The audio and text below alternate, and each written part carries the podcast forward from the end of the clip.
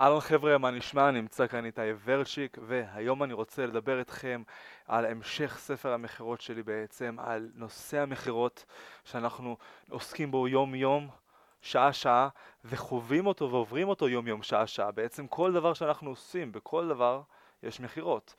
אז כמו שאמרנו בפעם שעברה איך להיות מקצוען במכירות ודיברנו על זה, אני רוצה לתת עוד דגש חשוב מאוד ולא פחות, כמובן על הנקודה החשובה היא שהיא מה הם ההבדלים בין מקצוען למתחיל שדיברנו עליהם אתמול, לחדד משהו אחד אחרון ולהמשיך ל... האם אתם יכולים לאהוב את הדבר הזה שנקרא מכירות שיגידו לכם לא. אז קודם כל הדבר שהופך בין בעצם מתחיל למקצוען זה ההתמדה וההתחייבות של הבן אדם למקצוע הזה שהוא יכול להרוויח ממנו וללמד אחרים זה הופך אותו למקצוען. עכשיו עולם המכירות יכול להיות עולם מופלא או מפחיד תלוי את מי אתם שואלים ומהן הזיכרונות החוויות שהמילה הזו מעלה בכם. ישנם אנשים שמשוגעים על מכירות וכל חייהם סובבים סביב המכירות ויש כאלו שלא סובלים כמובן מכירות ויש כאלו ניטרלים לגבי הנושא ואין להם דעה כמובן כמו כל אחד אחר שיכול, בכל, כמו כל נושא אחר שיכול להיות גם לפה, גם לשם או גם באמצע. אז מהי הגישה שלכם למכירות? האם אתם אוהבים מכירות? האם אתם דוחים את העולם הזה? או האם אתם מבינים שכל החיים סובבים סביב מכירות ושזה קישור שאתם פשוט חייבים לאמץ ולחזק אתכם? ברגע שתבינו את זה שזאת המציאות, אתם תהיו חייבים לאהוב או לא לאהוב, אבל תהיו חייבים לעשות את, ולהשתפר בתחום המכירות. עכשיו, מהי הסיבה האמיתית שלא תאהבו להיות בעצם אנשי מכירות? מכיוון שמכירות משפיעות עלינו בכל תחומי החיים שלנו, החל ממה שאנחנו קונים בסופר, דרך מה שאנחנו מזמינים באינטרנט, אבל לזוגיות או ליחסים עם המשפחה או הילדים שלנו, הרי שמדובר במשהו שחשוב לאמץ, ללמוד אותו ולהפוך אותו לטבעי יותר בחיינו, ואפילו נהיה חובה מדוע אנשים אז עשויים לא לאהוב מכירות? מצד הקונה לצורך העניין. יכול להיות הקונה תמיד שונא שדוחפים לו דברים, זה ברור. ההתנגדות הראשונה אצל הקונה תמיד תהיה לזהות האם מנסים לדחוף לו משהו שהוא לא צריך או לא רוצה. אם תנסו יותר מדי בכוח, הוא יעלה עליכם או לא ירצה לדבר איתכם ואתם תאבדו את הסיכוי למכירה מהר מאוד.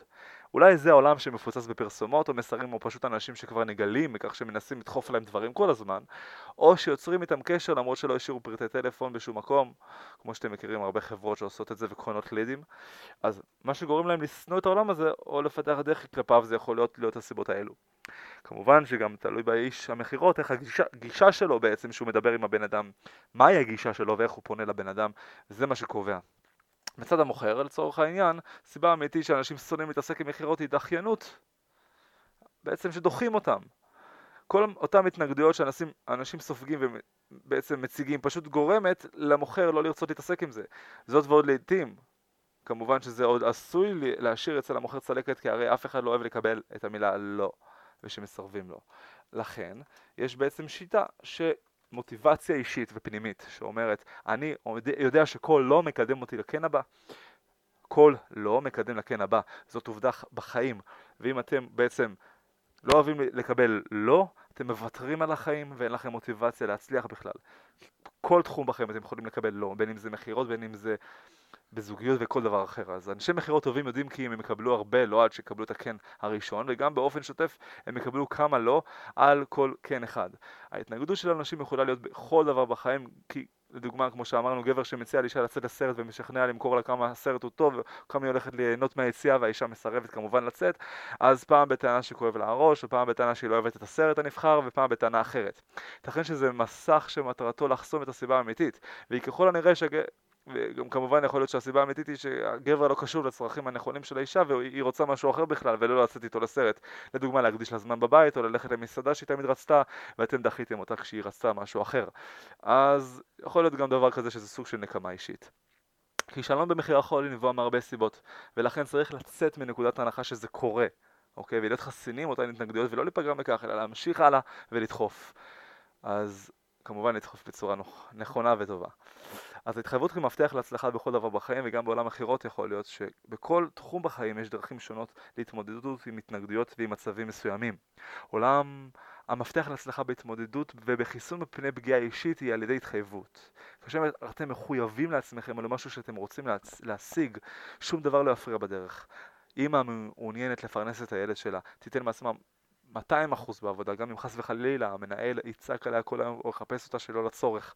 זוג צעיר יעבוד הרבה שעות, ואם הוא שם לעצמו למטרה להגיע לדירה משלו תוך איקס שנים, והוא רואה שזה אפשרי עבורו, אדם שלא ירצה להפסיק עסקה, להפסיד עסקה גדולה לצורך העניין, אם לקוח ידאג לתת לו שירות מעל ומעבר, גם מעבר לשעות העבודה הרגילות שלו, כדי לשמור על שביעות רצונו ולהראות רצינות. התחייבו לעצמכם שאתם הולכים בדרך הנכונה ואתם תצליחו לא רק בעולם המכירות אלא בכל תחום בחיים. בפרק הבא אנחנו נמשיך ולדבר על מפתח למכירה מוצלחת ואז אנחנו נוכל בעצם לדבר ולהסביר מהי מכירה מוצלחת. המפתח למכירה מוצלחת היא דרך חיים. שמכירות היא דרך חיים, להבין את זה. כי לא סתם אני חוזר על זה שוב ושוב, אם תאמינו במוצר שלכם, במה שאתם מספרים ללקוחות שלכם, עליו ובערך שהוא מספק להם ועל עצמכם, אתם מוכרים את עצמכם פה יותר מאשר את המוצר ואת החברה שלכם, תוכלו למכור יותר, להרוויח יותר ולהיות יותר, יותר שלמים עם עצמכם. כי אדם שמוכר תוסף תזונה לפני שהתנסה בו בעצמו יכול להיות איש מכירות טוב, אך עדיין זה איש עם מסכה. כי אדם שמעולם לא חווה ירידה משמעותית במשקל, הוא יוכל להבין אדם כבד במשקל, ומה באמת יעשה לו להוריד את זה במשקל עם הדיאטה שאתם מוכרים לו. אז אם אתם באמת רוצים למכור לאנשים, אל תחפשו למכור קרח לאסקימוי, לאסקימוסים, או אסקימואים, איך שאומרים את זה, אלא תנסו אותו בעצמכם כל כך, ותאמינו בו כל כך, שאתם יודעים שאתם מוכרים את עצמכם כתוצאה, ואת המוצר בעצם ככלי.